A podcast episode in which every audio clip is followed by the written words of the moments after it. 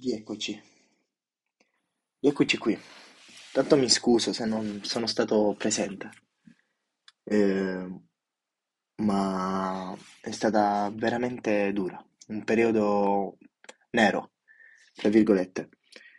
Purtroppo mh, ho avuto dei problemi che mi hanno, problemi di salute e mi hanno tenuto un po' fuori dai giochi. Però oggi siamo qua per ricordare un amico, un fratello, figlio soprattutto, un DJ fantastico. Mm, Molti di voi si chiederanno perché questa puntata. Beh, ormai qualche mese fa è venuto a mancare il nostro Alessio per colpa di un brutto incidente. Mi scuso se non avrò la, fra virgolette, non la lucidità, però la voce. Mm, È venuto a mancare così, all'improvviso. Lui era la mia spalla destra, chi era in cabina di regia durante tutte le nostre chiacchierate, chi ottimizzava i suoni, insomma, era il tuttofare di Domani 2.0.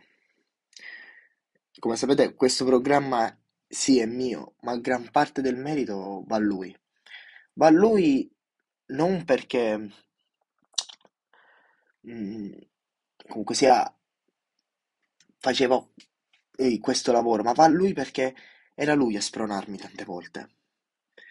Sapete, anche quella costanza che ci mettevo prima nello scrivere, nell'intervistare, un po' quest'anno è andata persa, anche se mi ero promesso che questa gio- stagione era per lui. Oggi insieme a Giamma abbiamo deciso di or- onorare, scusatemi, Ale. E, e come si può onorare una persona che hai voluto così tanto bene e che la vita forse ti ha strappato troppo presto? Se ne parla, ci siamo detti, come un- una chiacchierata, come se lui è qua ad ascoltarci. Mm, allora abbiamo deciso di raccontare un po' di aneddoti, delle cose che un po' fanno venire da ridere. E abbiamo deciso di sederci e fare questa piccola puntata per lui. Sabato è stato il suo compleanno.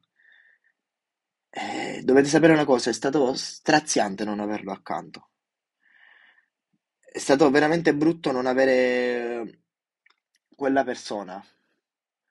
È stato veramente brutto non avere quell'amico. Non poter fe- festeggiare con lui è stato un po' doloroso. Tendi a voler dimenticare, perché è un dolore che secondo me fa troppo male.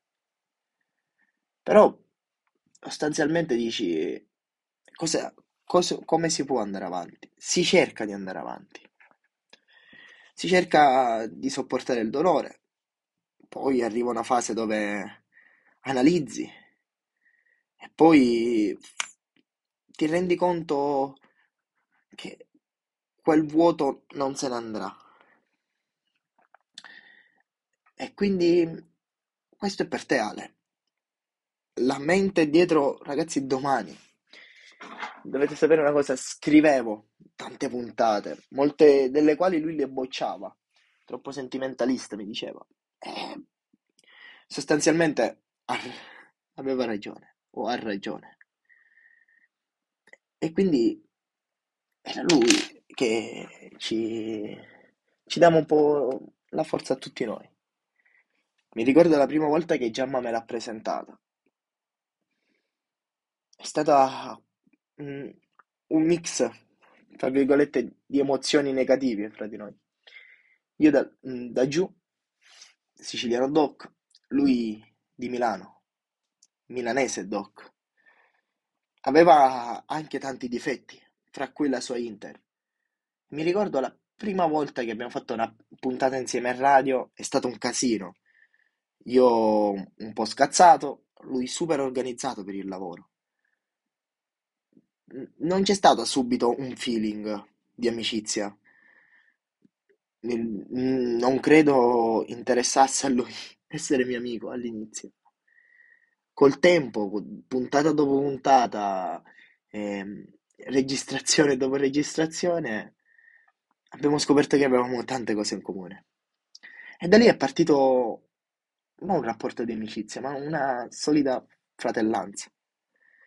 Lui non è mio fratello di sangue, dico sempre questo, però è come se lo era, in qualche modo. Eravamo legati e- ed era qualcosa di veramente bello, un'amicizia sincera, onesta. Era lui a spingermi a continuare domani. Sapete, eh, ci fu un aneddoto bellissimo. Lancio la prima stagione di domani. E, qui Giamma un po' ride, perché è la verità. Mm, ci fu la prima stagione di domani e lui era più carico di me, contentissimo finalmente di poter curare qualcosa che era anche un altro progetto, che non era eh, la classica puntata in live in radio, qualcosa dove potevamo sperimentare, a spingerci sempre di più oltre. Ed è stato quello. E lui era carico. Mi ricordo quando dissi, ragazzi, sto aprendo il podcast, non ho dovuto neanche dire mi serve una mano. Lui era lì ad aiutarmi in tutto e a- ad essere contento per me. Que- e quei cazzo di momenti non me li ridarà più nessuno, ne sono convinto. Però sono custoditi. O come quando eh, aveva il Covid e si giocava il derby. Lui super tifoso di questa squadra di Serie B di Milano, come la chiamo io. Io, il grande Milan, la- eh, mi ricordo, io stavo male, eh, stavo male per il Covid, ero chiuso in stanza. E allora Giroud poi fa quella belliss- bellissimo gol, quella doppietta, se non erro, e al cui mando io il messaggio a lui e, e da lì uno sfottò completo, lui non rispondeva più ai messaggi. Mi ha insegnato tanto, non solo a lavorare dietro i, i microfoni, a, a migliorarmi, ma a migliorarmi anche come persona. Non voleva che le persone attorno a lui erano tristi e mi diceva sempre una cosa, Pirla, non si macchia mai il vestito, un uomo d'affari non macchia mai il suo vestito. Ci ho messo un po' a capire questa frase, però quando se n'è andato poi l'ho metabolizzata, l'ho analizzata e l'ho fatta anche mia. Non macchia mai il, il vestito, non modo da fare perché ragazzi è perfetto e quindi magari cela le emozioni e quando toglie poi quel vestito, magari quando è da solo si concede quel momento di debolezza. Lui era una persona che adorava il mondo, adorava la vita. Era una persona che mm, basta- bastava parlarci e se eri giù e lui era sempre a mille, ti prendeva per il culo. Mi ricordo la mia ultima te- telefonata con lui, dove, scusatemi, dove gli dicevo che volevo intraprendere un percorso per curare alcune mie ferite da una dottoressa.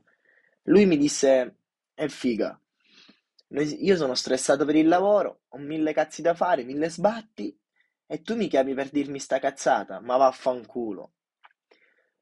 E lui, non lo so, staccammo quella chiamata un po' per scherzo, vabbè, ci sentiamo. Non l'avrei più sentito, non l'ho più visto. Mi ricordo la prima volta che, dopo il Covid, nel- nell'estate del 2020, venne qui da me in Sicilia. Fu qualcosa di epico. Delle sbronze colossali e tanto sano divertimento. Ci siamo un po' conosciuti tutti un po' per scherzo. Dalla mia intre- in- intraprendenza nel fare amicizia con la gente, con quel fantastico gruppo di ragazzi. C'era anche lui, però era sempre lì. Poi a me mi incominciato a lavorare, come ho già detto, però lui per me è sempre stato mio fratello. E come per me, come per Giamma, forse è stato una delle persone più importanti all'interno della mia vita.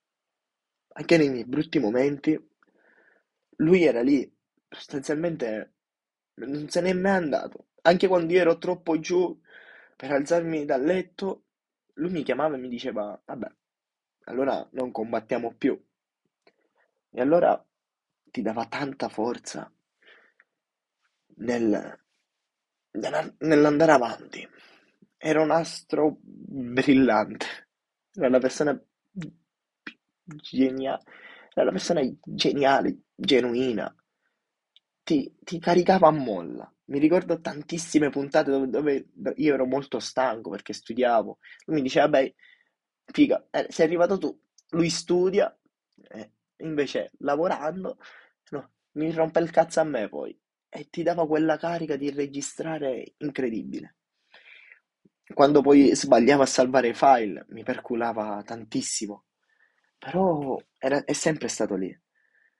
Non si è mai arreso con me, anche se sono un disastro. E me lo diceva spesso. Però non te lo faceva pesare. Anche se avevi qualche difetto, lui non ti diceva, non ti diceva niente. Per questo domani è anche su alla fin fine. Per questo ho voluto raccontarvi di lui. Sono sicuro che lui non, non- non gli piace un po' questa cosa, che racconti di lui, era un po' timido, anche se non sembrava affatto. Nella sua timidezza, anche dietro al microfono, mi ricordo... Scusate, mi ricordo un momento preciso. Ero in live, avevamo lanciato il progetto Jesus for Subur- Suburbia, e era la live del mio diciottesimo compleanno. Al mezzanotte 000 è stata la prima persona a farmi gli auguri in diretta nella nostra radio. Non parlava mai al microfono. Quella è stata l'unica volta dove mi sono sentiti dire auguri Fla. E per me fu un po' uno shock. Quindi Ale era geniale, era brillante come persona. E Ale era tutto e niente. Ci ha lasciati un po' così all'improvviso. Quindi sì, ci fa male, ci fa male a noi, tutti i ragazzi della radio e tutte le persone che lo conoscevano. Perché alla fin fine, scusatemi, alla fin fine lui è- c'era per tutti, non si è mai, non si è mai comunque sia,